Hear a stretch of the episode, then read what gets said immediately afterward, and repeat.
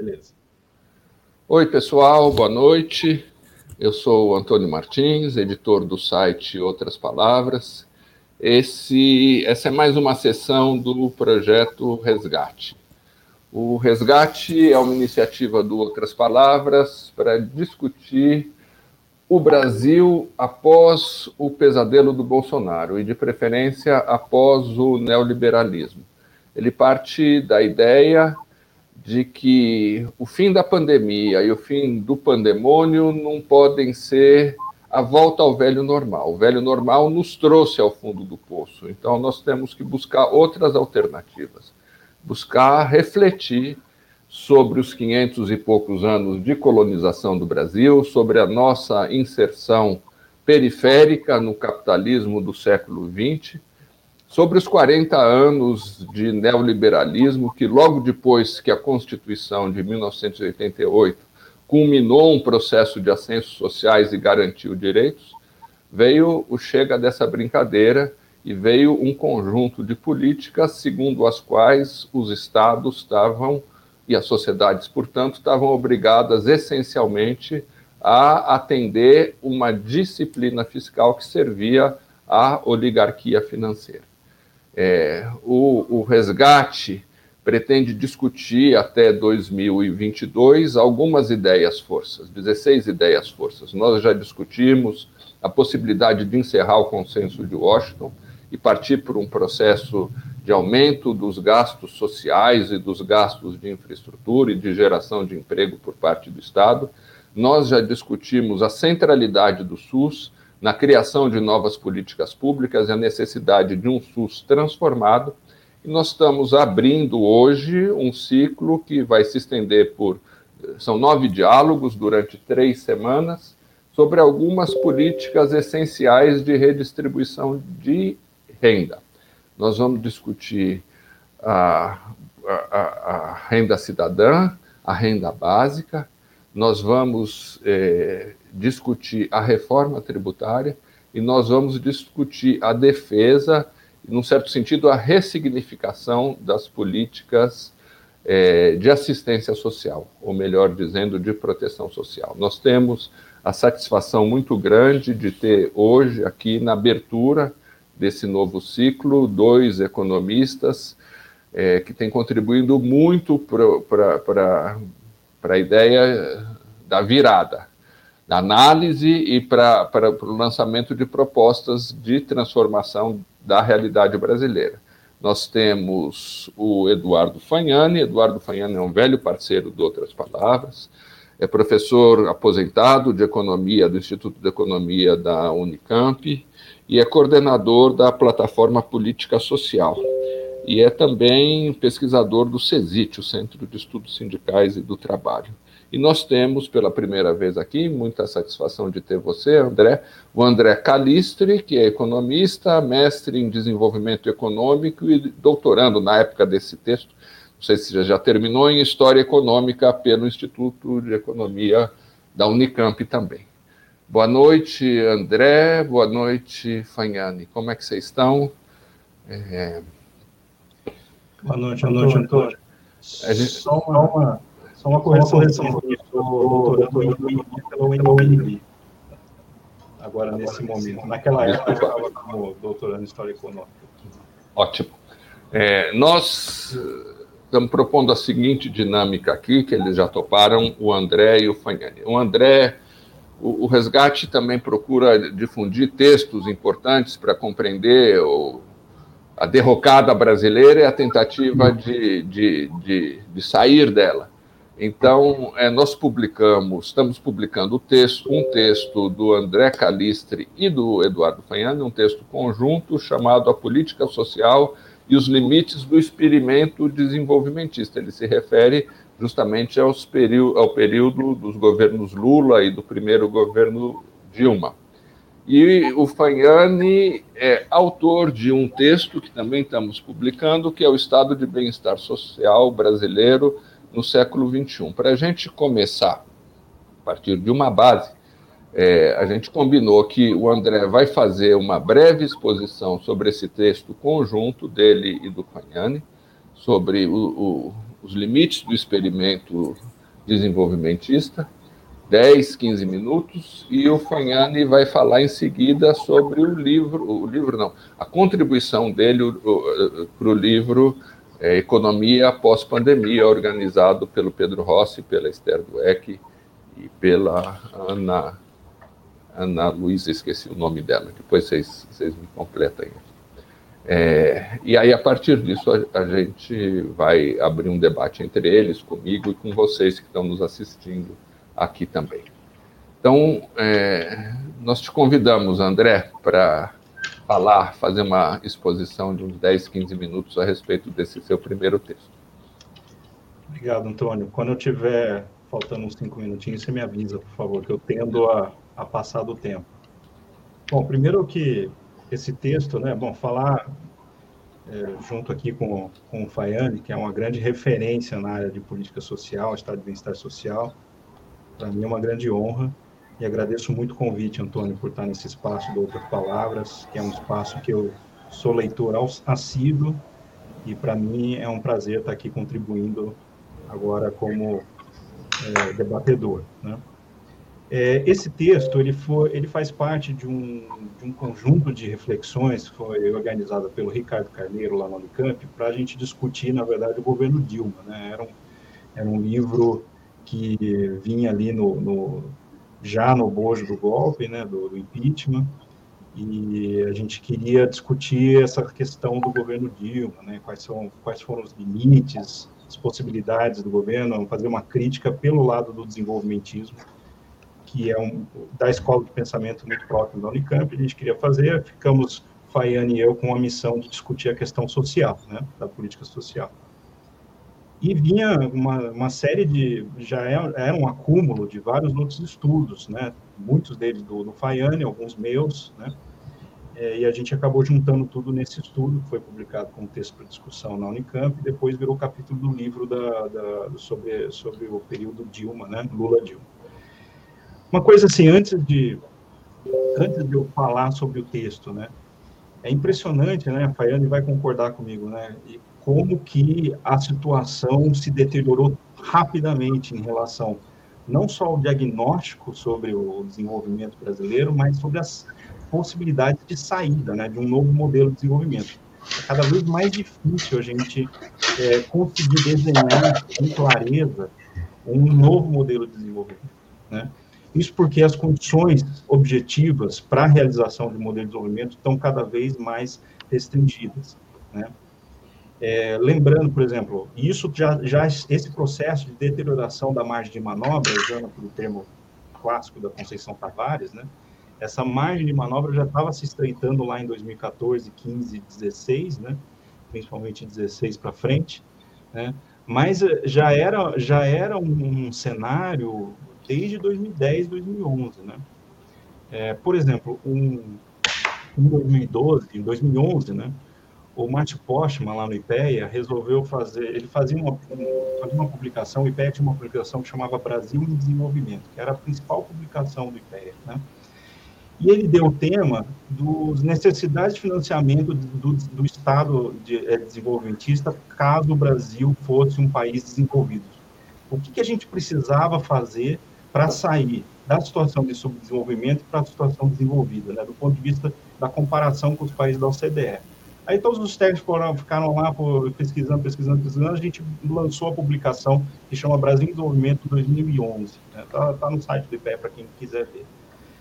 Lá, por exemplo, para você ter o um efeito neutro do financiamento do Estado de Bem-Estar Social nos mesmos níveis da OCDE, a gente teria que ter dobrado o PIB para conseguir financiar o estado de bem-estar social no nível em que os países desenvolvidos financiam. Por exemplo, pagar 7% do PIB de saúde, 10% do PIB de educação, e assim por diante. Né? A gente paga 4% de saúde, paga 6% de educação, pagava naquela época, né? agora está bem diferente. Né?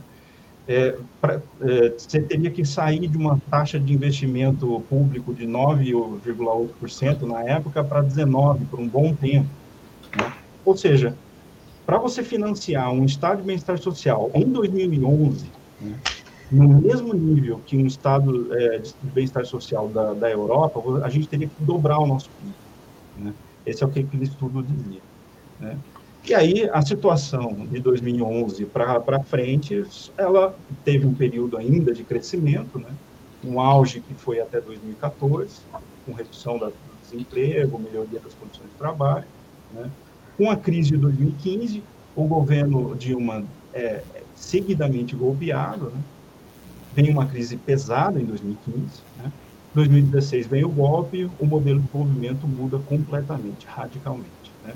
E, aqui, e esse texto ele está nessa, ele está tá tentando interpretar essa mudança. Né? Ali a gente estava discutindo muito a reforma da previdência, né, que era a proposta do Temer, né, do governo Temer, né, que foi muito parecida com a proposta aprovada é, no governo Bolsonaro. Acabou sendo muito parecida.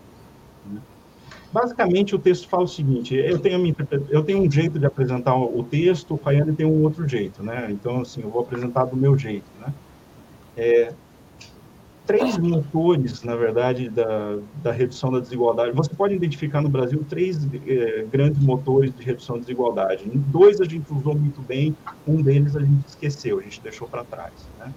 Isso pensando os governos Lula e governo Dilma. Né? O primeiro motor da redução da desigualdade é o mercado de trabalho. Né? O mercado de trabalho, ele está lá no estudo, né? a gente usa os dados do IPEA, de decomposição da renda e tal, é, se você decompõe a renda e, e estabelece uma trajetória entre mercado de trabalho e aumento da renda domiciliar per capita e mercado de trabalho e redução da desigualdade, o mercado de trabalho representou 70% do aumento da, da, renda domiciliar per capita nos últimos 20 anos e 50% da redução da desigualdade nos últimos 20 anos, medida pelo índice de Gini. Né? O que, que, que, é a outra parte, os outros 50%? Né? Uma boa parte, uns 35%, é previdência, né, é, de redução da desigualdade, tem um impacto muito forte na redução da desigualdade também, gastos com previdência, política social, né, e a, e, a, e a terceira parte, o resto é transferências diretas, basicamente Bolsa Família e benefício de prestação continuada. Né? Então, é, aqui você já tem dois grandes motores uh, evidenciados da redução da desigualdade nos últimos 20 anos. Né? O mercado de trabalho, o principal motor, né? Portanto, quando você tem um modelo né, que reduz o desemprego, melhora a estrutura do mercado de trabalho e aumenta a participação de salários sobre o PIB, ou seja, melhora a distribuição funcional da renda, que é a distribuição entre capital e trabalho no, no PIB, né, ele tem um impacto positivo sobre a desigualdade. Ele reduz o índice de Gini por uma razão muito óbvia, que é uma razão de que a maioria das pessoas na nossa sociedade vive de salários. Né? E se você melhora salários, você melhora a desigualdade, seja no mundo formal, seja no mundo informal do trabalho. Né? Quando você melhora a acumulação, melhora a taxa de lucro, lucratividade, recompõe margens de lucro, o efeito na desigualdade é o contrário. Né? Aumenta a participação capital-trabalho, aumenta o, o, o, índice de Gini, por quê? Porque menos pessoas vivem de renda de capital em relação à renda do trabalho. Então, é uma relação muito simples, essa questão entre desigualdade e mundo do trabalho. Né? E o segundo elemento é a política social, o gasto social. Segundo elemento, segundo é, pilar da redução da desigualdade, que foi também amplamente utilizado no Brasil. Né? Nós praticamente dobramos o nosso gasto social, é, que é medido em termos é, federativos, né? União, Estados e municípios. Né? Nós, é, esse patamar ele vem de inúmeras é, estruturações da política social, né? que é a construção do, a construção do SUS desde os anos 90, mas também a melhoria das condições de educação, a nova geração de políticas sociais, no caso Bolsa Família, né? e, to, e todas essas políticas foram se estruturando no aumento do gasto social, e esse gasto social, diferentemente né, do gasto, por exemplo, com juros da dívida, né, o gasto social ele tem um efeito é, progressivo, né? ele tem, ele tem efeito fortemente progressivo, ou seja, ele reduz desigualdade, que é, compensa, mais que compensa, a carga tributária regressiva. Então, no Brasil, você tem uma, uma questão bem interessante, né? É, é, tem pesquisa sobre isso, né? mostrando que a carga tributária regressiva é compensada pela progressividade do gasto social. Nos anos 90, era, ficava elas por elas, né? Nos anos 2000, com o aumento do gasto social, ele acabou reduzindo a desigualdade também, porque o aumento da, da desigualdade da, do, do, gasto social compensava a regressividade tributária. E aí está o terceiro é, pilar da redução da desigualdade, que esse é o pilar que não avançou no modelo de desenvolvimento é, Lula e Dilma, que é uma questão que a gente, para pensar o futuro, você precisa é, enfrentar, que é a, a, a estrutura tributária. Né? Então, três pilares da redução da desigualdade: mercado de trabalho, políticas sociais, estrutura tributária. Né? Quando você sai de uma estrutura tributária regressiva, baseada em impostos indiretos, folha salarial, consumo, né? e vai para impostos diretos, basicamente imposto de renda, mas não só fluxos, né? Eu, eu, eu bato muito nessa, né, nessa tecla. A gente tem que ter impostos diretos de fluxos e estoques, né? Ou seja, tem que, tem que ter tributação da renda, dos muito ricos, especialmente, mas também tem que ter tributação do patrimônio, né? E ela pode se dar de várias formas, grandes fortunas, heranças, é, imposto territorial e assim por diante, né?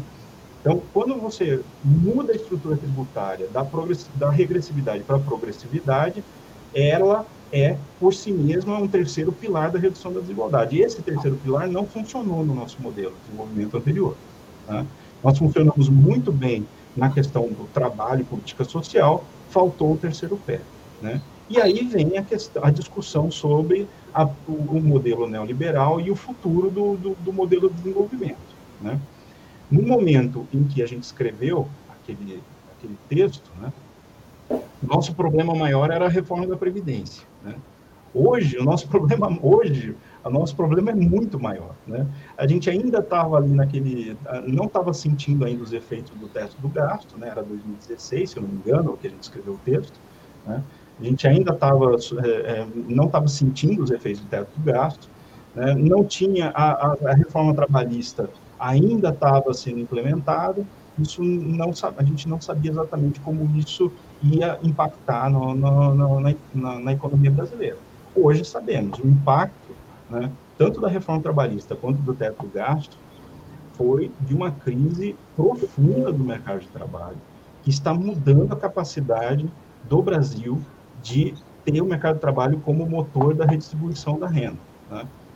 É, isso vem de vários fatores, né?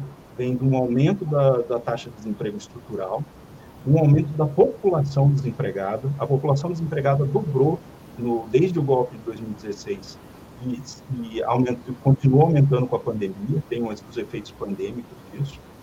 E nós tivemos uma desestruturação do emprego. Né? Cada vez mais a informalidade cresce no nosso mercado de trabalho.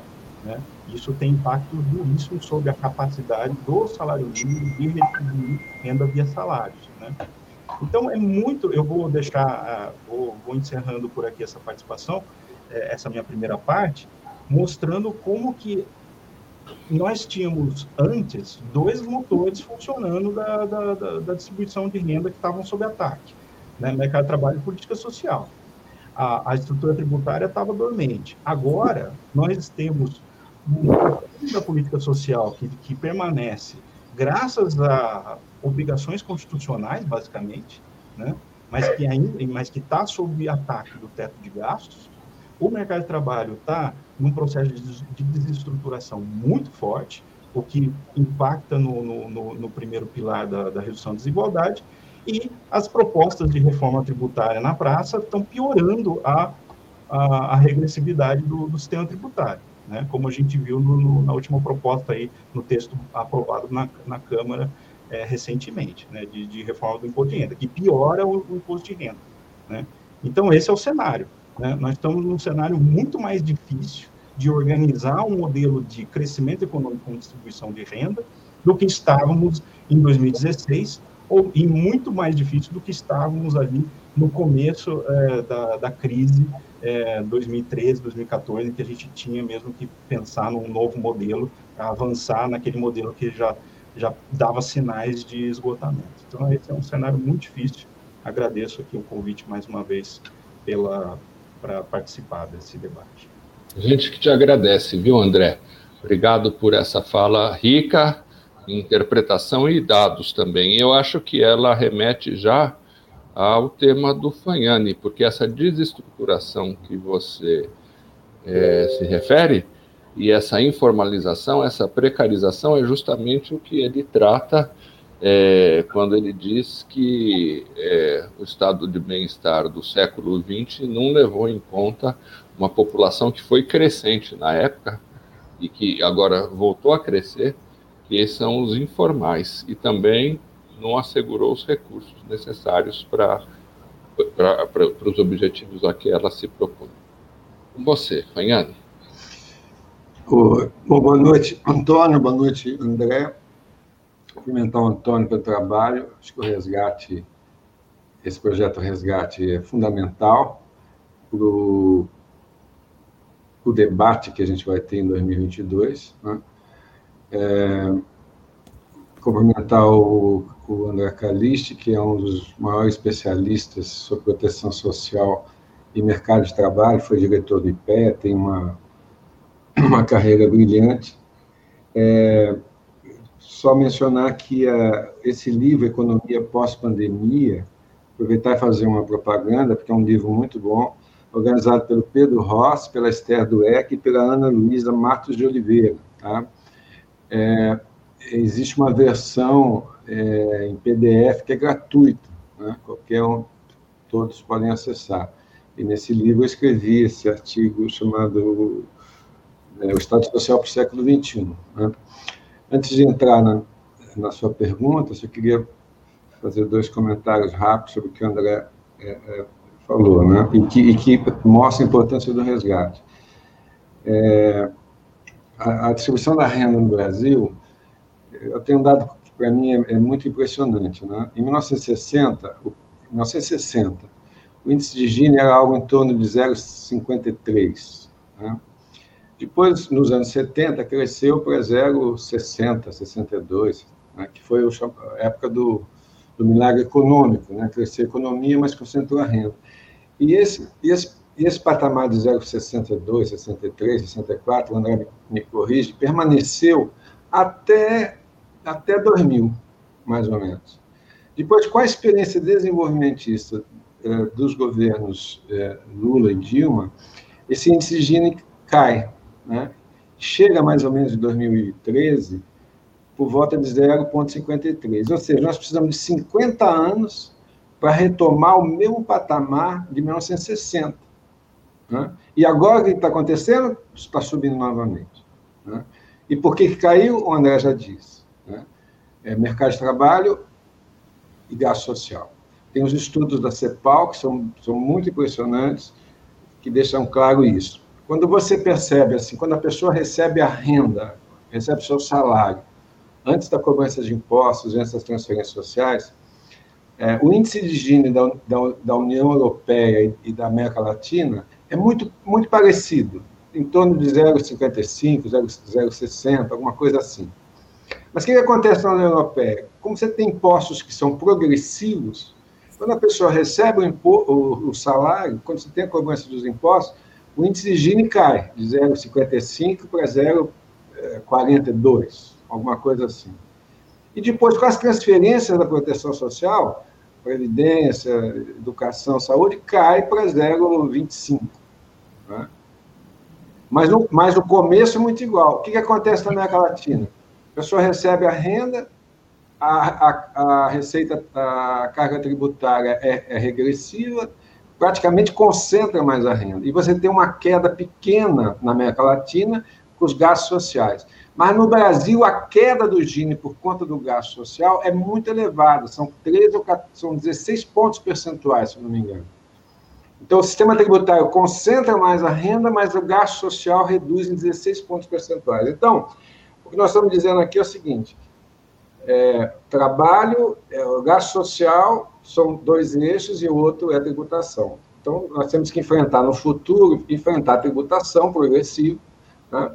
O Lula tem dito uma frase muito feliz, que é não basta colocar o pobre no orçamento, tem que colocar também o rico no imposto de renda. É esse, esse foi uma falha dos governos petistas que, que eu acredito que agora não vai se repetir. Né? Então, você tem que mexer na tributação, reduz a desigualdade da renda. E nós temos que fortalecer o gasto social. No projeto Resgate, Antônio, É fundamental é, restabelecer as políticas sociais, o gasto social, porque ele é um dos instrumentos é, de redução da desigualdade da renda. Muito bem. O que o André disse com relação ao mercado de trabalho? Tivemos um período de aumento, de redução do desemprego, é, redução da, da, taxa de sub, sub, subutilização, redução do trabalho informal, que foi até 2014, 2015.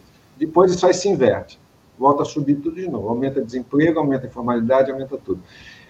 É, nesse meio tempo tivemos reforma trabalhista. Reforma trabalhista, o que, que ela faz? É uma precarização brutal do mercado de trabalho. Né? Ela transforma em, em, em emprego formal coisas que eram informais. Por exemplo, é, o trabalho intermitente, que é a pessoa que trabalha por hora, né, não é informal, é trabalho formal. Tá? Uhum. Agora, a qualidade desse trabalho formal é absolutamente é, residual. Né? Então, nós tivemos. Bom, e aí o que, que acontece? Esse quadro que já vinha sendo, se deteriorando, né? taxa de desemprego subindo, taxa desorientada elevada, taxa de subutilização alta, precarização alta, o que, que acontece? Acontece, vem a pandemia. E aí você vai ter um agravamento de todos esses indicadores. E talvez o índice, é, o indicador mais impressionante é que na população ocupada você tem mais gente fora do mercado de trabalho do que dentro do mercado de trabalho. Não é isso, André? Então, é uma coisa absurda, quer dizer, a população ocupada população em idade de trabalhar, que só trabalha, tem mais, um maior número de gente fora do mercado de trabalho do que dentro. Quando esse pessoal voltar para o mercado de trabalho, certamente o índice de desemprego vai aumentar. Muito bem, esse é o quadro hoje. É, o que, que nós temos que fazer? Qual é o problema? O problema todo é o seguinte: é, aí nós podemos discutir, tem que ter crescimento da economia, tem que ter políticas de emprego, tem que ter uma série de coisas mas nós também temos, no, na perspectiva de, de, modernizar o nosso estado de bem-estar social, é, nós temos que corrigir dois problemas. O primeiro, o primeiro é o seguinte: o nosso estado de bem-estar social, embrionário, etc., que foi é, consagrado em 88, ele começou a ser pensado na década de 70. Né? É, vários professores meus participaram desse processo, como Sulamisa Daim, como tantos outros, né, nos anos 70. Né? É, e, e o que, que, eles estavam, o que, que eles estavam pensando? Estavam olhando a experiência social-democracia europeia, do pós-guerra. Né? E o que, que aconteceu no Brasil até 1980, até 1980? Entre 1945 e 1980, o Brasil cresceu, a, em média, 4,5% do PIB. 45 e 80, 4,5% do PIB. Nós éramos a China nesse período, era o país que mais crescia. Então, nós tínhamos um, tivemos um constante processo de formalização do mercado de trabalho.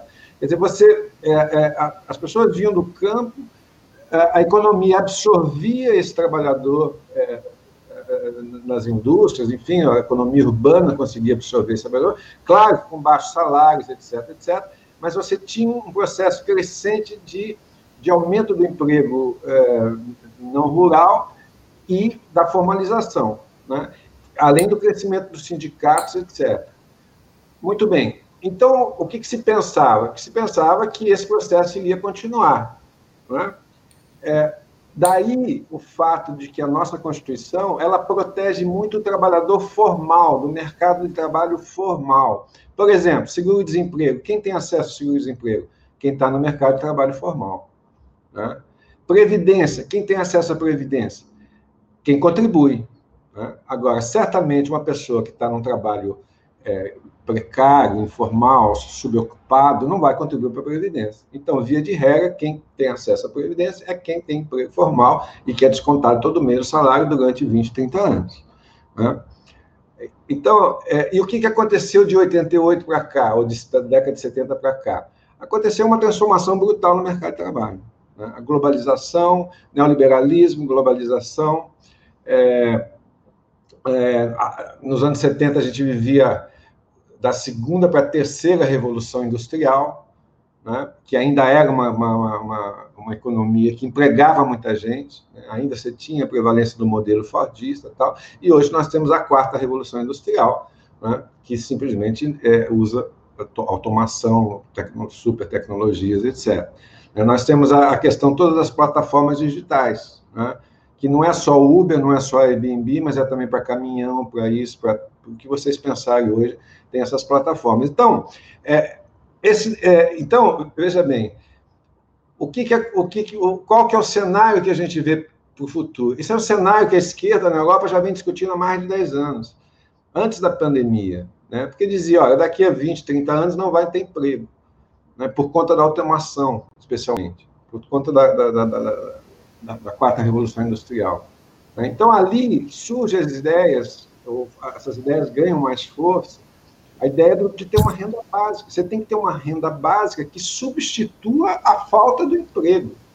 Quer dizer, é, essa coisa da renda básica é muito importante as pessoas terem muita clareza, porque a direita também, os conservadores, os liberais, também propõem a renda básica, mas a renda básica para substituir as políticas universais. O que, tô, o que nós estamos propondo, que a esquerda propõe, a esquerda europeia especialmente, é eu tenho que ter o sistema de a renda básica como é, uma forma de aperfeiçoar o sistema de proteção social para o século XXI.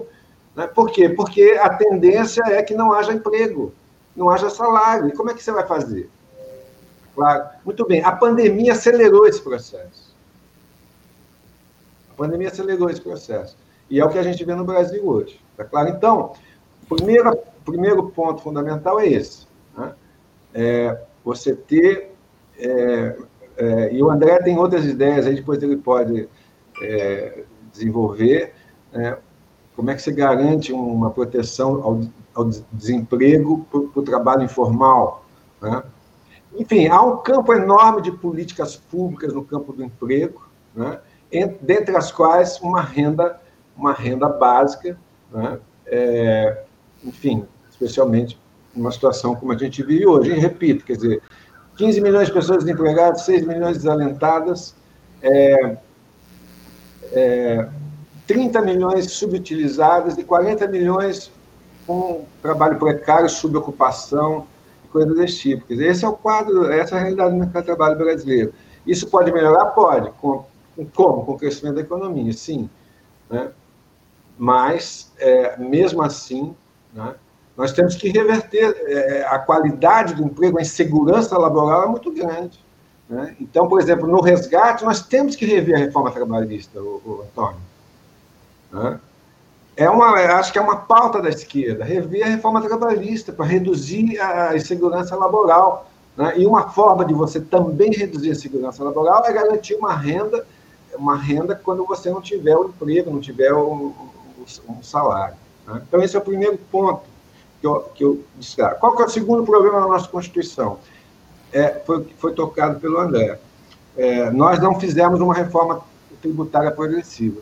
Quando você vê a experiência da social-democracia europeia, né, é, é, você vê o seguinte, que os estados de bem-estar social que surgiram lá nos anos 40, que se desenvolveram para valer a partir dos anos 40, plano Beveridge, etc., né, é, pressupõe uma tributação progressiva. Quer dizer, você, você tira, você taxa mais os ricos, as altas rendas, a riqueza, para quê? Para transferir a renda para quê? Para você garantir educação é, gratuita em todos os níveis de ensino, para você garantir um sistema público de saúde inglês, né, que é gratuito e universal. Né? Então, tributação progressiva e Estado de bem-estar social são irmãos siameses.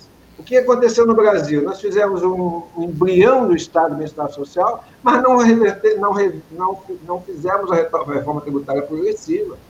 Está claro? Então, veja, como é que eu vou financiar a renda básica? Ou financiar as políticas de emprego que nós temos que criar? Né? É, de várias formas. Nesse momento é dívida. Mas nós também podemos, é, a médio prazo, pensar na, na questão tributária. Né? Como? Taxando o, o, o topo da pirâmide. Né? O topo da pirâmide. Né? A, a, a estudos que nós fizemos, a FENAFIS, CONFIP, Oxfam, outras instituições, né? que mostram o seguinte, que é tecnicamente possível você ampliar em 290 bilhões a receita de impostos através é, da tributação eh, das altas rendas e da riqueza. Né? 290 bilhões. Né? Evidentemente que você não pode usar tudo isso, é, você pode usar uma parte desse recurso para reduzir a tributação sobre o consumo. Eu acho que hoje em dia você tem que aumentar um pouco a carga tributária, mas você reduz a tributação sobre o consumo, portanto, você deixa de penalizar o pobre, né? E taxa quem? Taxa o cara que tem que é 1%, é 0,3% da população, nós, nós fizemos essa conta, são 600 mil pessoas. Está claro? Então, é, essa, esse é um outro ponto, que a Constituição de 88, o nosso Estado de Bem-Estar Social, nasceu sem uma tributação progressiva, né? e hoje em dia, é, para finalizar, nós temos que é, é, enfrentar esse primeiro problema, que é, você, é um sistema de proteção social que protege pouco trabalho informal, precário, né? e como é que se financia isso? Fazendo, é, além de colocar o pobre no orçamento, colocar o rico no sistema tributário, né? que é o que o Lula tem dito é, por aí de forma muito correta. Né? Então, para é, deixo essas questões aqui como um pontapé inicial para a nossa conversa. Obrigado, Fagnani. Você sempre sintético e, e expressivo, assim, e, e capaz de, de, apresentar os problemas complexos de uma maneira muito clara, didática e politizada. Eu, eu faria duas perguntas para vocês. É, partindo da, do quadro um pouco pessimista que o Calistri apontou, sobre a paralisação do crescimento da economia brasileira, é, a ausência de reforma tributária, a retirada de direitos, eu, eu queria fazer um contraponto a, a, a, isso, André, que eu acho que tem um, outro dado do cenário que mudou a nosso favor. É, o dogma do neoliberalismo fiscal está caindo. É, nós tivemos situação em que, no texto seu com o Pagnani, vocês lamentam a falta de reformas estruturais nesse período do, do, do, do período dos governos de esquerda. E essas reformas estruturais deixaram de ser feitas, inclusive porque não havia recursos. Nós chegamos, por exemplo, no terreno das comunicações a constituir uma TV Brasil, mas a TV Brasil brasileira foi sempre muitíssimo inferior à TV russa, à TV iraniana, a TV da Venezuela, nós, já, nós não tivemos reforma agrária, nós não tivemos reforma urbana. É, e hoje, é, a China não pratica, não praticou esse período todo e agora está se evidenciando que ela estava certa, o neoliberalismo fiscal, os Estados Unidos estão contra o neoliberalismo fiscal. Durante a pandemia, todos os estados gastaram muito mais do que arrecadam. É, isso não é uma vantagem que a gente precisa aproveitar? Lembrando o livro que o Fagnani falou, Pedro Rossi e a Esther, no texto de abertura, mostram que, é, apesar de todos os retrocessos, talvez esses retrocessos sejam, num certo sentido, uma força.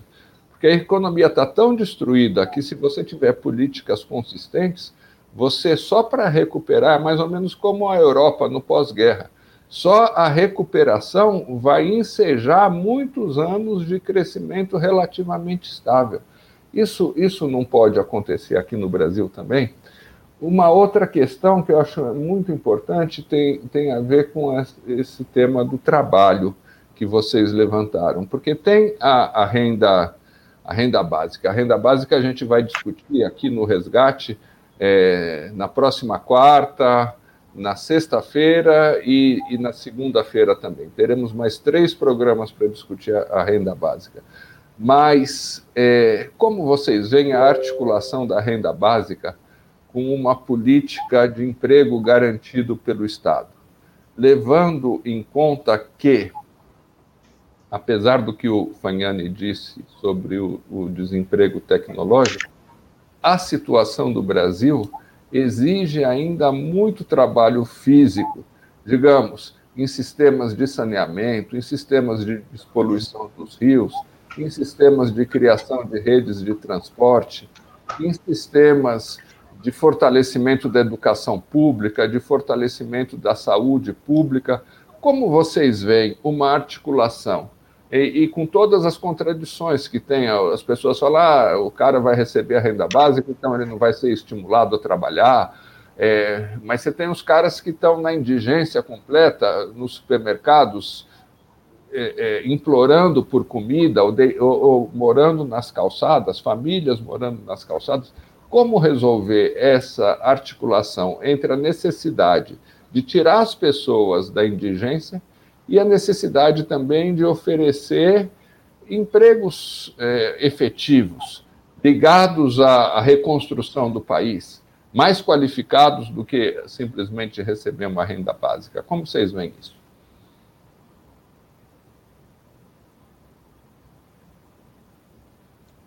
Quem vai primeiro, Antônio? Pode ser você, já que falou. Tá em geral, quem pergunta é ele. Não, são. Bom. Fala, fala um pouco sobre emprego garantido, que eu não entendo é. nada disso, hein? O, o que o Faiane, na meu, o meu entendimento que o Faiane coloca sobre a crise do emprego, né, ele é um entendimento de longuíssimo prazo. Né? É uma coisa que é uma tendência inegável, entendeu?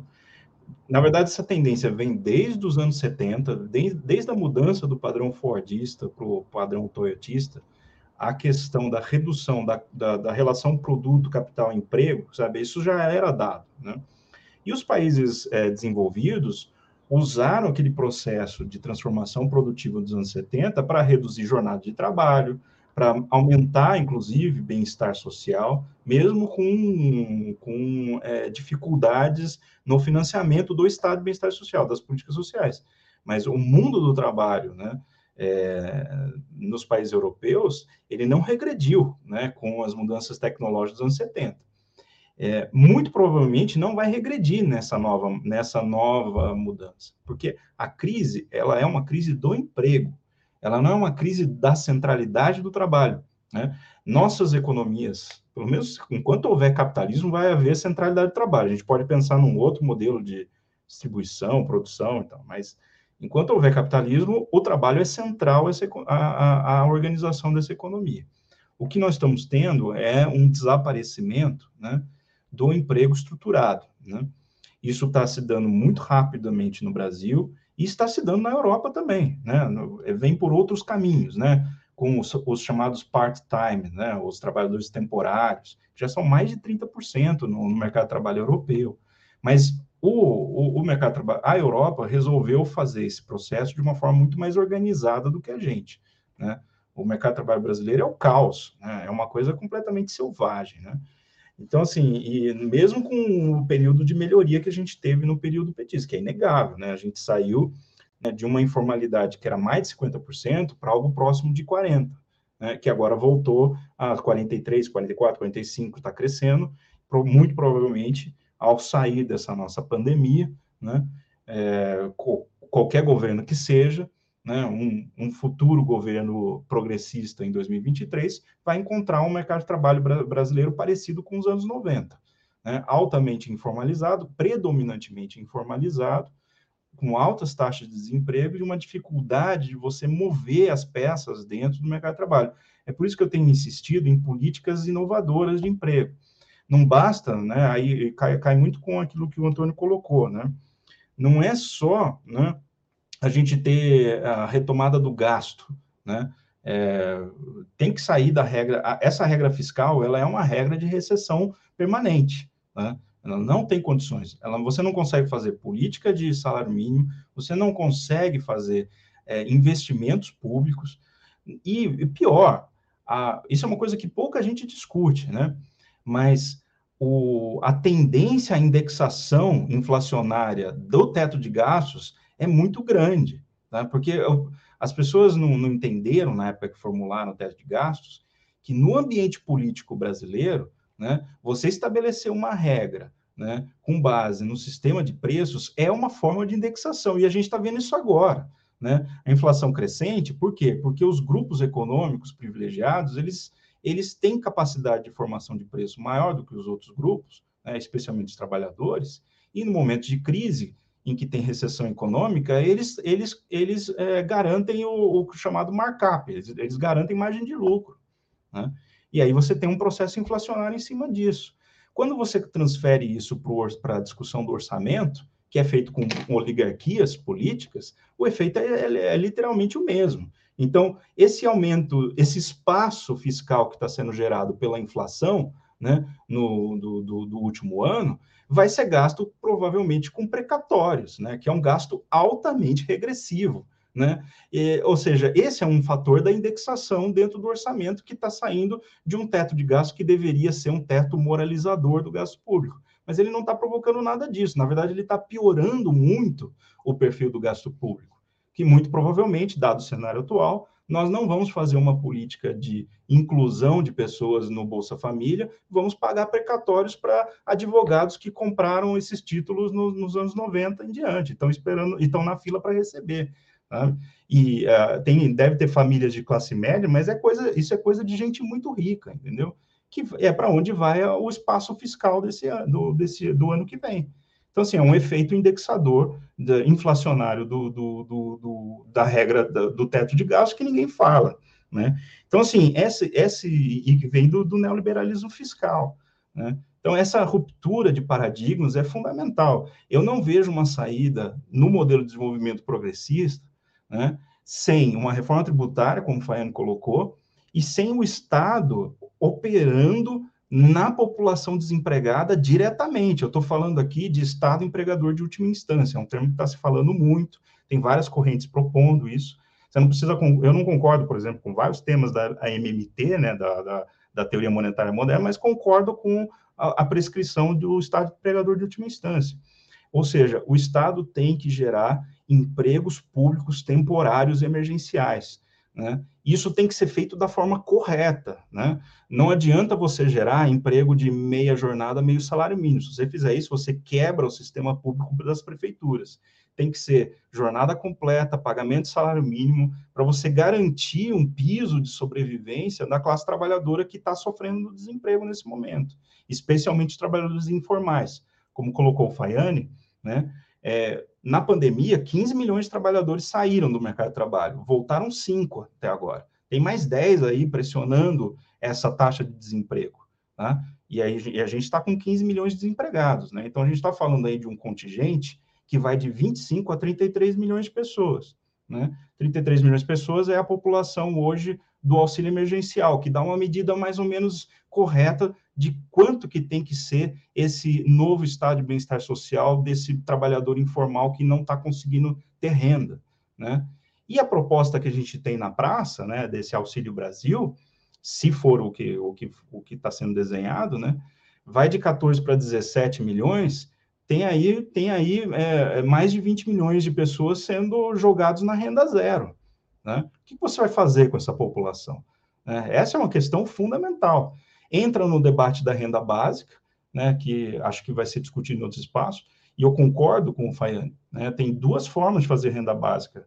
A forma liberal, que é você substituir o estado de bem-estar social com a renda básica, esse é o processo, né, e, aí, e a forma, por exemplo, com, você pega a proposta do Suplicy, né, é, é uma renda básica que vem do Bolsa Família se expandindo, né, vem da expansão progressiva do Bolsa Família é a renda básica para os pobres, né? Que é, um, que é a, proposta que eu defendo. Eu acho que a saída agora, né, de imediato, né, seria um aumento da população atendida pelo Bolsa Família, né, um aumento que abarque não só a população atual do cadastro único mais a fila, mas também os 22 milhões a mais que estão no auxílio emergencial e não vão ter condições de entrar no mercado de trabalho no momento inicial, né? combinado com um aumento de renda, tá? Dessa, de um aumento do benefício, né? e uma reforma tributária por trás para sustentar o financiamento dessa nova política. Né? Isso o Faiane é, tem os cálculos disso. Hoje é possível você juntar as duas coisas, reforma tributária progressiva com melhoria do Bolsa Família. Mas não dá para a gente fazer uma renda básica universal no momento atual. Só daria para fazer isso se a gente simplesmente eliminasse o estado de bem-estar social e colocasse uma renda básica. E, e os efeitos disso seriam imprevisíveis, né? Inclusive com a alta possibilidade da gente pagar muito pouco para gente que não precisa, né? Que esse é o problema da renda básica universal numa sociedade altamente desigual como o Brasil. Você pode pagar, é, se você diz que ela é universal, imediatamente, você vai pagar 100 reais para quem ganha 10 mil reais por mês, né? E, e 100 reais para quem não tem nada. Enquanto você pode ter uma política mais focalizada, né? De dar 300 a 600 reais, por exemplo, para quem ganha menos, né?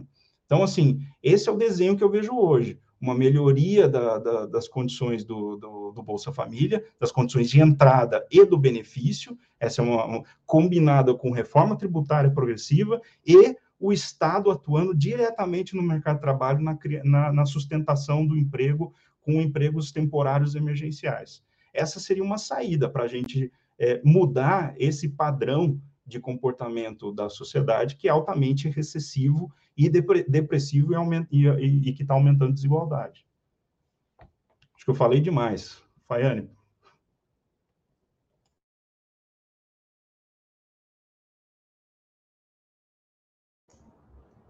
É, só, é, é, de acordo, é, enfim, com o que o André... Faiane?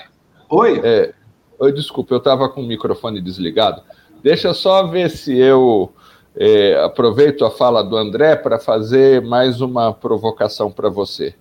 É, num certo sentido, pelo que entendi do André, ele disse que o Bolsa Família, é, é, quando ele disse que tem que tomar cuidado com esses empregos que tem que ser, vão ser criados. O Bolsa Família não pode ser um cabide de, digamos, é, desculpe, o, a política do Estado como empregador de última instância, ou chamando de outra forma, o emprego digno garantido, não pode ser um cabide de empregos. Você tem que contratar as pessoas para fazer atividades concretas. E muitas vezes elas não estão preparadas. Às vezes tem pessoas que estão em situação de rua, então, pessoa, tem pessoas que estão pedindo comida nos supermercados.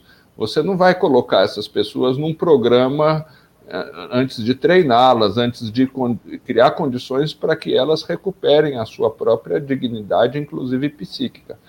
Você não vai colocá-las num, num, num, programa qualquer de garantia de trabalho. A renda básica é, é muito importante para elas. Mas, num país como o Brasil, vocês imaginam o, o, o volume de, de, trabalho humano necessário para estabelecer redes de metrô nas nossas cidades? Por que, que isso tem que ser realizado por uma nova Odebrecht, por exemplo?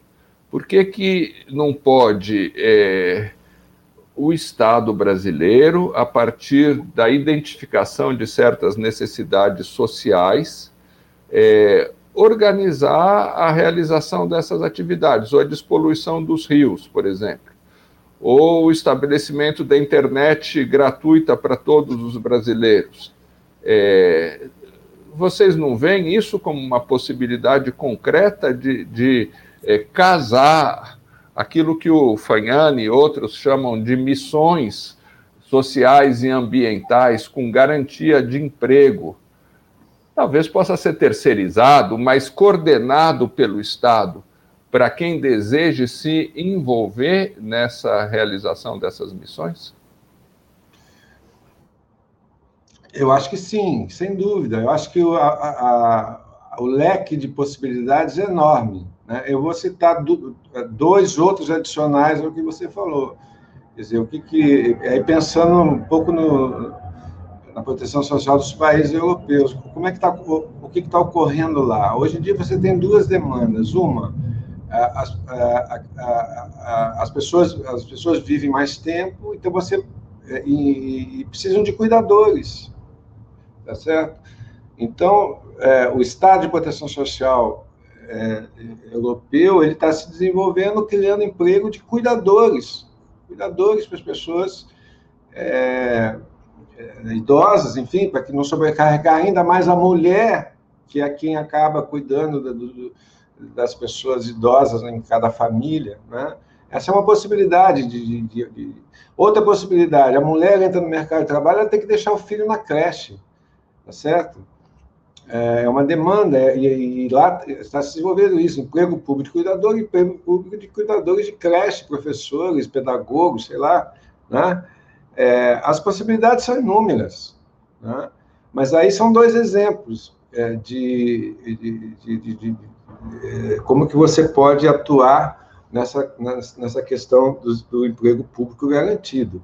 Né? Ao mesmo tempo que você dá uma renda para as pessoas, você está é, aperfeiçoando o, o, sistema de proteção social, atualizando o sistema de proteção social para uma sociedade que está envelhecendo e que a mulher está entrando no mercado de trabalho.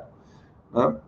É, eu queria, é, é, é voltando para as suas perguntas anteriores, eu queria, é, eu vou falar das missões, mas eu queria só destacar uma coisa que, um pouco na linha do que o André falou, que me escapou quando eu falei. Quando eu falo numa renda básica, eu, eu sou a favor, é, é, é, a renda básica incremental, né, que é aperfeiçoar o nosso, nosso sistema de proteção social. Eu, não, eu acho o seguinte: não temos que inventar a roda. Isso, para mim, é um risco brutal. Tem vários projetos aí né, que estão inventando a roda, tá certo? O que, que nós temos que fazer? Como o André disse, é, o ponto de partida nosso é, é a proteção. É, é, é, é eu me perdi aqui, que meus cachorros estão enlouquecidos aqui. Você quer falar, você quer falar um pouquinho, André, para abrir a porta lá? Não, abre lá, vai lá. Não, vou falar, vou tentar terminar o raciocínio do, do, do Faiano, depois ele me corrige. Não, é, eles, eles se acalmaram aqui. A questão, vai, vai é, lá, volta, volta. a questão é a seguinte: a nossa assistência social, isso para você desenvolver nos próximos resgates, Antônio, nessa série agora de assistência social. A nossa assistência social tem 50 anos de construção. Começou a ser pensada na década de 70. Nos anos 80, escrevemos o capítulo da Constituição. Em 1995, aprovamos a Lei Orgânica da Ciência Social. Em 2002, o Sistema Único da Ciência Social. E assim sucessivamente. E 50 anos de construção. Bolsa Família tem 20 anos, de, de, de, de, quase 20 anos de vigência. O cadastro único é uma coisa extraordinária. Extraordinário. O cadastro único social né, que é a porta de a forma de, ver é, toda a população em condição de pobreza, de, de, vulnerabilidade, como é que é atendida pelos vários programas, porta de entrada. Né? O que, que eu estou propondo quando eu falo renda básica? Estou propondo um Bolsa Família turbinado. Né? Aliás, a, a Tereza Campelo, o André, a Sandra Brandão, eles já têm uma ideia, desenvolveram essa ideia e, e tem um projeto no Congresso Nacional. É, qual o problema do, do, do Bolsa Família? O problema do Bolsa Família é que o, o, o, patamar, o máximo, ele atende hoje 15 milhões de pessoas, tem que atender 30. 15 milhões de família, tem que atender 30 milhões de famílias. Tá certo? E em vez de você ter um benefício de 170 reais, tem que ter um benefício de, de 400, de 300, tá certo? É, e usando o cadastro único, tá claro? Então, o, o meu renda básica é usando você vai debater isso com outros especialistas nas próximas sessões, tá certo? É, talvez eles não pensem como eu, mas o meu Bolsa Família é aproveitar toda a experiência e institucionalidade do SUS, que tem mais de 50 anos. Nós temos os CRAS, Centro de Referência de Ciência Social, em quase todos os municípios brasileiros. A ciência social tem uma ramificação, tem uma capilaridade. Por que, que nós vamos jogar tudo isso para o lixo? Tá certo? Então, é deixar claro esse ponto. Né? Porque hoje há um risco grande, o, o André sabe disso, Antônio, que é a coisa das, das, dos tais aplicativos. Eles querem, eles querem o, o, sistema financeiro quer fazer a inclusão das pessoas pelo aplicativo, tá certo? Eu, minha mãe tem 99 anos, o INSS interrompeu o pagamento do benefício dela há dois anos atrás, no período da pandemia. Tá certo? Eu, com meu, com, com o meu INSS, eu, que sou professor universitário, não consegui resolver o problema da aposentadoria dela. É uma forma de exclusão esses aplicativos. Nós estamos falando de uma população analfabeta, que não tem acesso à tecnologia. É claro, então esse é um ponto importante. Falei demais, deixa eu tentar resumir agora a questão que você falou das missões, a questão. Essa, essa questão, essa questão que você falou é, é, o que está acontecendo no mundo, né? o plano Biden, o, a crise do neoliberalismo, o Estado voltando a gastar, o Estado é, retomando aquele Estado, aquele Estado que, é, que, que foi, é, que foi é, o coordenador do processo de saída da grande recessão de 29, de saída do, da, da, da, da, grande da crise da Segunda Guerra Mundial, com o plano Marshall, o plano Roosevelt lá atrás, esse Estado está tá aí. Quem está tá fazendo isso não é nenhum Estado bolivariano, é o governo dos Estados Unidos da América, é um governo liberal. Tá certo? É a Europa, é o Banco Central Europeu, é a Itália, é a Alemanha. Tá claro? Sem falar na China, tá certo? Então é, é evidente que a saída é essa. Num momento de crise como esse, o Estado tem que gastar. É coisa clássica do, do, do, do é, é, é, o Keynes básico, o beabá do Keynes. Na crise, o Estado gasta. Tá claro? Isso está acontecendo no mundo todo. E o Brasil é um párea internacional também nisso. Nós somos um párea internacional em muitas coisas, mas somos um párea internacional também na política econômica, porque não é possível você ter as amarras fiscais que o André falou. Você não pode fazer gasto fiscal, o Estado incentivar o investimento, a demanda agregada, etc. Por quê? Porque você tem lei de responsabilidade fiscal, você tem teto de gasto, você tem é, meta de superávit primário, meta de inflação, é, e por aí vai, regra de ouro, tá certo? Isso não pode, um governo de esquerda que assumir, tá certo? Tem que ter o um compromisso com a, com a questão fiscal, tá certo? Mas não pode ter, é, não pode, é, não, é impossível você fazer esse país sair dessa crise absurda que ela está com essas amarras fiscais, tá claro?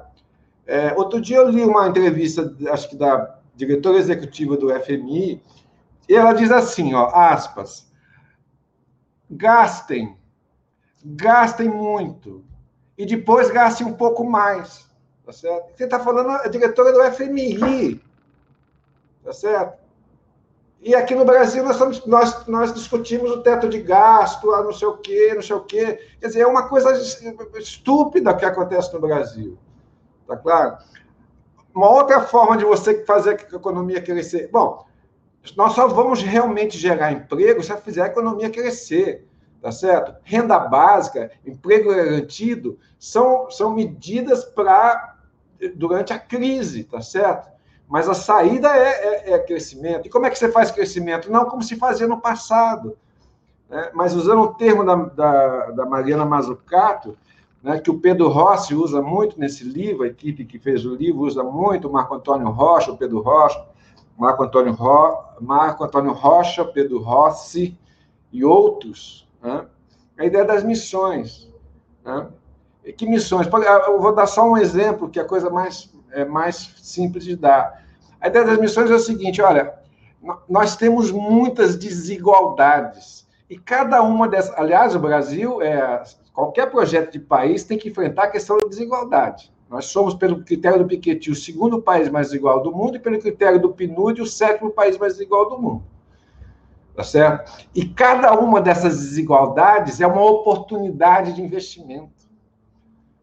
Tá claro? Então, dá um exemplo. A saúde. Né? Nós estamos aí. que seria de nós se não fosse o Instituto Butantan? que seria de nós se não fosse a Fiocruz? O SUS é o maior sistema de saúde do mundo. São mais de 170 milhões de pessoas, 150 milhões de pessoas que só dependem do SUS. Você imagina a quantidade de, de medicamentos, de fármacos, de, de, de, que todo dia o SUS compra? Por que, que nós temos que importar esses equipamentos?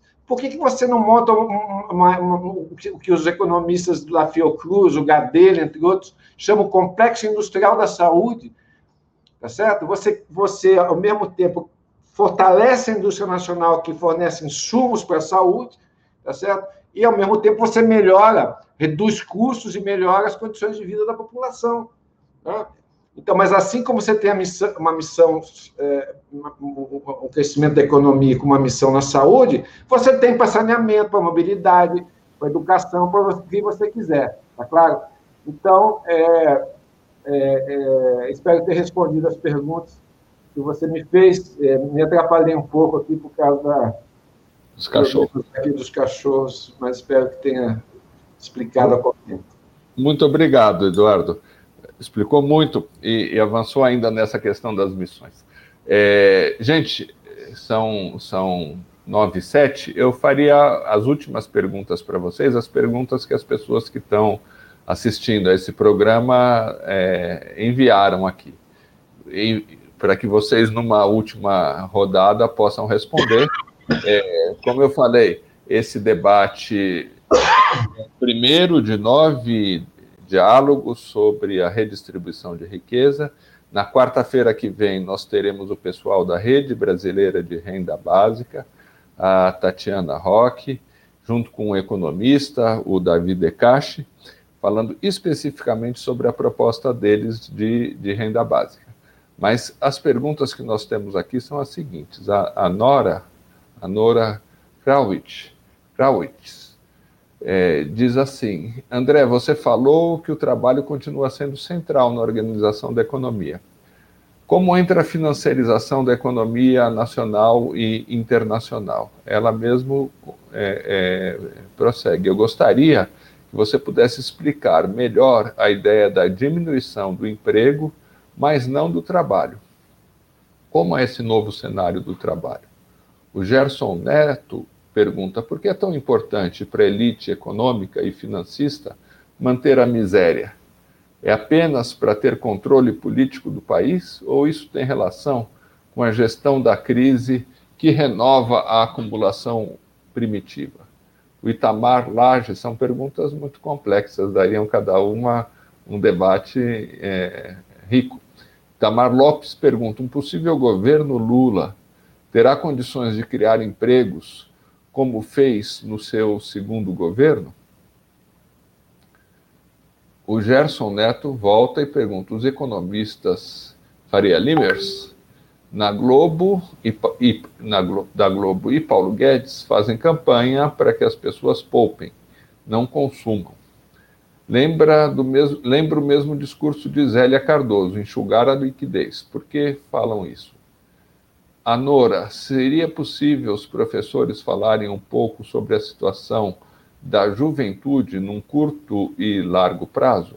São essas perguntas que nós temos para rodada é, final aqui de vocês. Você começa, André?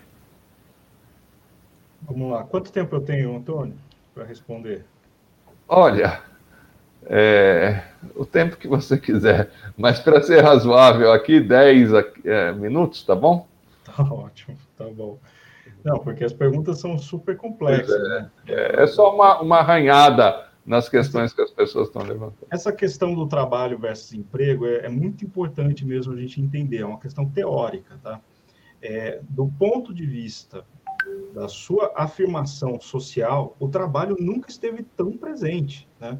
Nós, na verdade, estamos trabalhando a todo momento. A gente não tem mais, inclusive, a gente, né?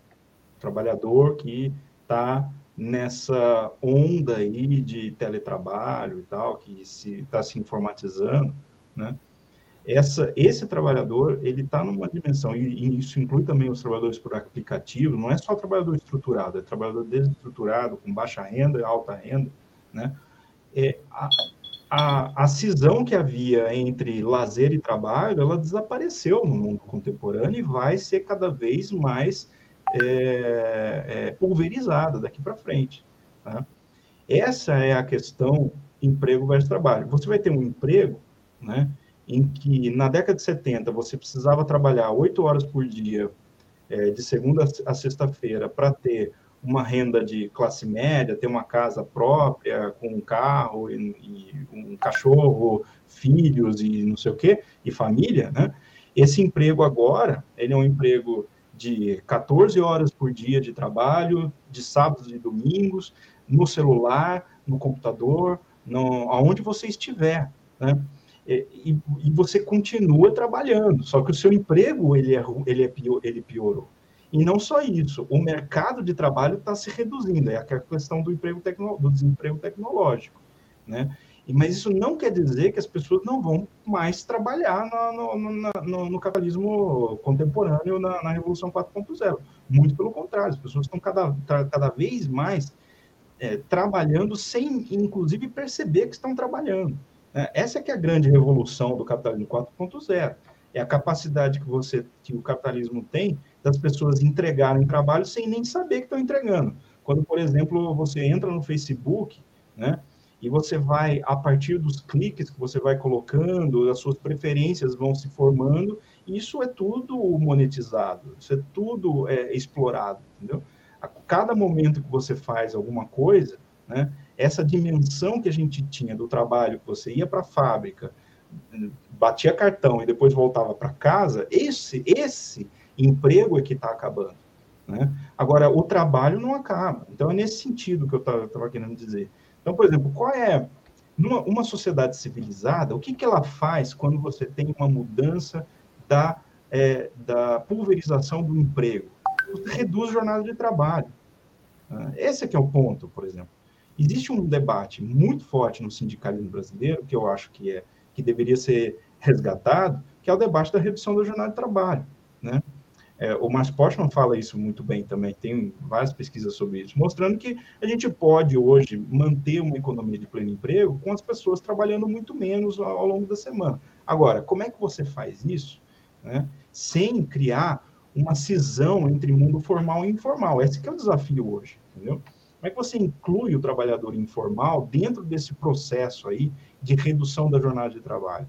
Né? Isso é uma questão que, para mim, está totalmente em aberto vai, por exemplo, você discutir um estatuto único do trabalho, é, uma, uma nova concepção né, de direitos né, atrelado à, à, atividade, não exatamente a existência da carteira de trabalho, essa é uma alternativa, né, ou construir fundos públicos que garantam a rendas mínimas de trabalhadores altamente vulneráveis, não sei, tem várias aí, aí alternativas no, no, no, cardápio, mas a, a questão é, nós nunca vamos trabalhar tanto quanto trabalhamos agora e vamos continuar trabalhando cada vez mais. Né? Por quê? Porque há uma dinâmica nessa revolução tecnológica de destruir a relação que havia entre lazer e trabalho. E essa destruição, eu estou falando de ah, o conceito marxista, do jargão marxista, é mais-valia absoluta mesmo, entendeu? O que está acontecendo na nossa sociedade é isso. Nós estamos entregando 24 horas, 7 dias por semana, do nosso tempo ao, ao processo de, de valorização. E por isso que o trabalho tem que estar cada vez mais central na sociedade. Agora, está cada vez mais esca, escapando da, do, da, da regulação, escapando dos sistemas de bem-estar social. E é aí que está o risco desse processo. Posso fazer? Oi? Posso, posso, abrir mão, posso abrir mão do meu tempo e fazer uma pergunta para o André? Pode. André, acho que tua, você coloca as coisas em termos corretos, se você pensar em economias mais desenvolvidas, etc. Mas o que acontece aqui no Brasil? Quer dizer, porque esse emprego, esse emprego da tecnologia, da automação, etc., é o emprego de um, de um trabalhador muito, muito qualificado, né, do ponto de vista de educação, etc., que sabe mexer com a tecnologia, com essas coisas todas, blá, blá, blá, blá né? Mas como é que você pensa isso numa sociedade periférica como o Brasil, tá certo? Onde o grau de, de, de é, educação, enfim, o aprendizado, acesso à tecnologia, não tem banda larga em vários lugares do Brasil. Quer dizer, esse, esse trabalhador não vai ter chance de ser empregado. Né? Você não entende assim?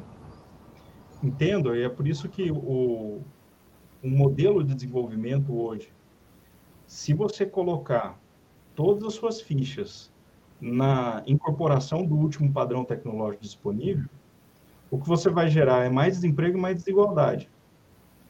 Só que, assim, é um debate super difícil de fazer dentro da economia, por exemplo, porque para os economistas, né, um modelo de desenvolvimento é um modelo que promove a acumulação. E para você promover a acumulação no capitalismo, tem que ter um, tem que estar atrelado ao padrão tecnológico. Só que esse padrão tecnológico ele é cada vez menos capaz de incluir pessoas ao longo do seu processo. Né? Qual é a saída disso? Eu, a minha saída é olhar mais para Celso Furtado, por exemplo. O modelo de desenvolvimento ele tem que ter baixa, média e alta complexidade juntos. Né? Não adianta só você ter políticas, você tem que ter. Você tem que ter políticas para o setor dinâmico do capitalismo. Não adianta. Você tem que ter uma política industrial de alta competitividade. Você tem que ter um núcleo competitivo dessa economia. Mas também você tem que ter políticas para os setores médios. Não adianta, tem que ter uma política de proteção do pequeno médio empresário, né? com políticas de crédito direcionados para setores de, de média tecnologia, porque é aí que está o núcleo da redução da desigualdade e da sustentação do emprego. Felizmente, né, Faiane, você falou do complexo industrial da saúde. Na verdade, a discussão de complexos industriais vai estar tá voltando junto com o ocaso do neoliberalismo, né, Antônio?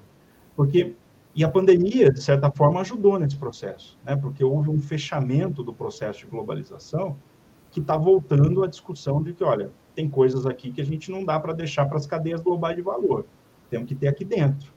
E isso volta à discussão né, mais é, estratégica de planejamento econômico, que eu é, felizmente espero estar, é, espero que esteja num programa de governo progressista.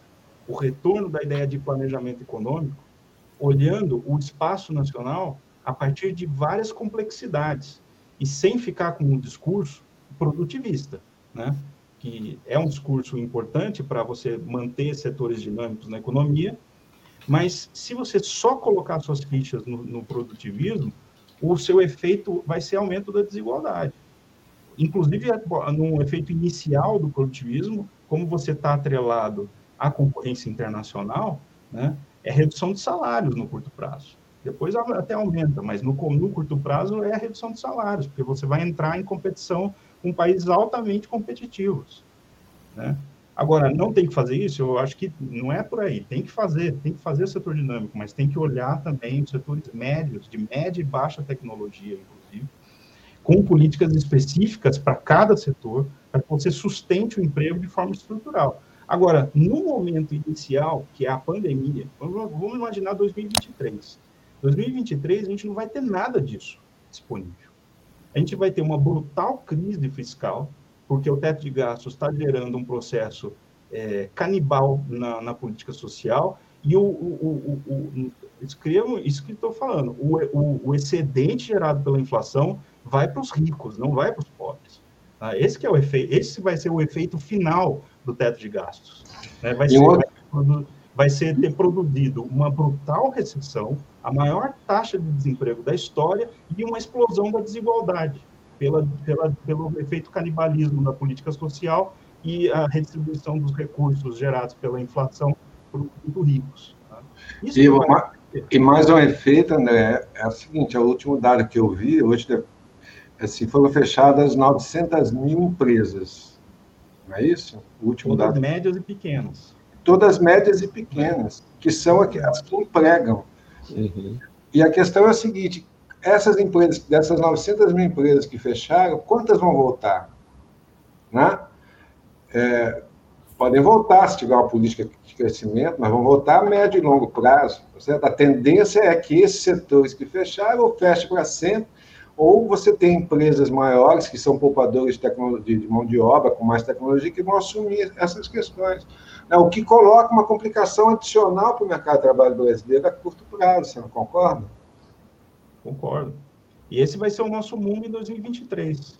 Um mercado de trabalho disfuncional, né? com altas taxas de desemprego, altíssima população desempregada, menor em termos de tamanho de participação, a, a população em idade ativa vai estar fora do mercado de trabalho, uma política fiscal é, destrambelhada, com, com incapacidade de você mobilizar recursos para ações emergenciais. A única sorte que a gente teve foi o orçamento de guerra, que foi que possibilitou fazer alguma coisa na pandemia, né? E um modelo e um modelo de desenvolvimento a se fazer, sabe, com, com demandas da sociedade absurdas, né? É, e legítimas, né? mas que no curto prazo vão ser impossíveis de ser encaminhadas. Então, como é que a gente vai sair desse buraco? Né? Isso sem falar do fascismo na sociedade, né? que tá, eh, se enraizou, né? o conservadorismo se enraizou, a incapacidade das pessoas se dialogarem com um com o outro. Né? Esse daí é outro tema que não, não cabe aqui, mas que é também um tema fundamental. Né? Então, no momento em que a gente assumir, alguém, um governo progressista assumir o, o, o governo de 2023, tomara que ele assuma, os desafios vão ser imensos, vão ser ina, é, é, é inacreditável que a gente vai fazer. E aí, Você tem os problemas, hein, André? Para terminar, eu volto com a discussão, a, a discussão da, da, da, da, mestra Conceição Tavares. Né? Como sempre, né, no subdesenvolvimento, você precisa fazer tudo ao mesmo tempo. Né? Não dá para simplesmente, ó, vamos resolver isso aqui, depois a gente vai resolver isso aqui, depois daquilo ali. Né? Não, não dá para fazer isso. Vamos ter que fazer tudo ao mesmo tempo. E aí que está o desafio da geração aí que vai que vai tocar o governo progressista 2023, se é que ele vai acontecer. Eu agradeço muito a vocês pelo tempo, pela, pelas informações, pela capacidade de análise, pela inteligência que a gente conseguiu é, compartilhar aqui e criar juntos. É, espero muito que seja que vocês voltem, que a gente continue esse diálogo e tenho a impressão que essa última fala, tanto do Eduardo quanto do André, demonstra, num certo sentido, as duas demonstram, é, digamos, o abismo em que estamos, mas a riqueza que é poder conversar sobre isso. Nós aproveitamos essa uma hora e meia aqui para sair da simples resistência ao governo Bolsonaro, da simples diálogo sobre se ele vai dar golpe ou não vai dar golpe, mas para construir um imaginário que possa ser apresentado para a população, possa motivar as pessoas a se mobilizarem para transformar o Brasil. É, esse é um pouco o objetivo do resgate. É a gente é, reconstruir uma visão de esquerda, uma visão de que outro país é possível, uma visão de que vale a pena se mobilizar para ter, é, diferente da ideia do fascismo, diferente da ideia do neoliberalismo, uma ideia de que o país é viável, de que, como dizia o Celso Furtado, como dizia o, o Darcy Ribeiro, a gente olhando o Brasil que poderia ser, da tristeza do Brasil que é, e da esperança também do Brasil que pode vir a ser. É, eu agradeço realmente muito a vocês, enriqueceram muito o, o, o resgate. O Eduardo é uma pessoa que ajuda a construir o, o, projeto. E André, foi um prazer ter você aqui pela primeira vez, André. Todos que assistiram também, convido para estarem aqui na próxima quarta-feira para discutir especificamente a, a proposta da Rede Brasileira de Renda Básica. Muito obrigado para vocês. Os textos que vocês mandaram estarão, no outras palavras, nas próximas horas. Obrigado, gente. Obrigado. Valeu, Antônio. Obrigado aí. Até a próxima. Até.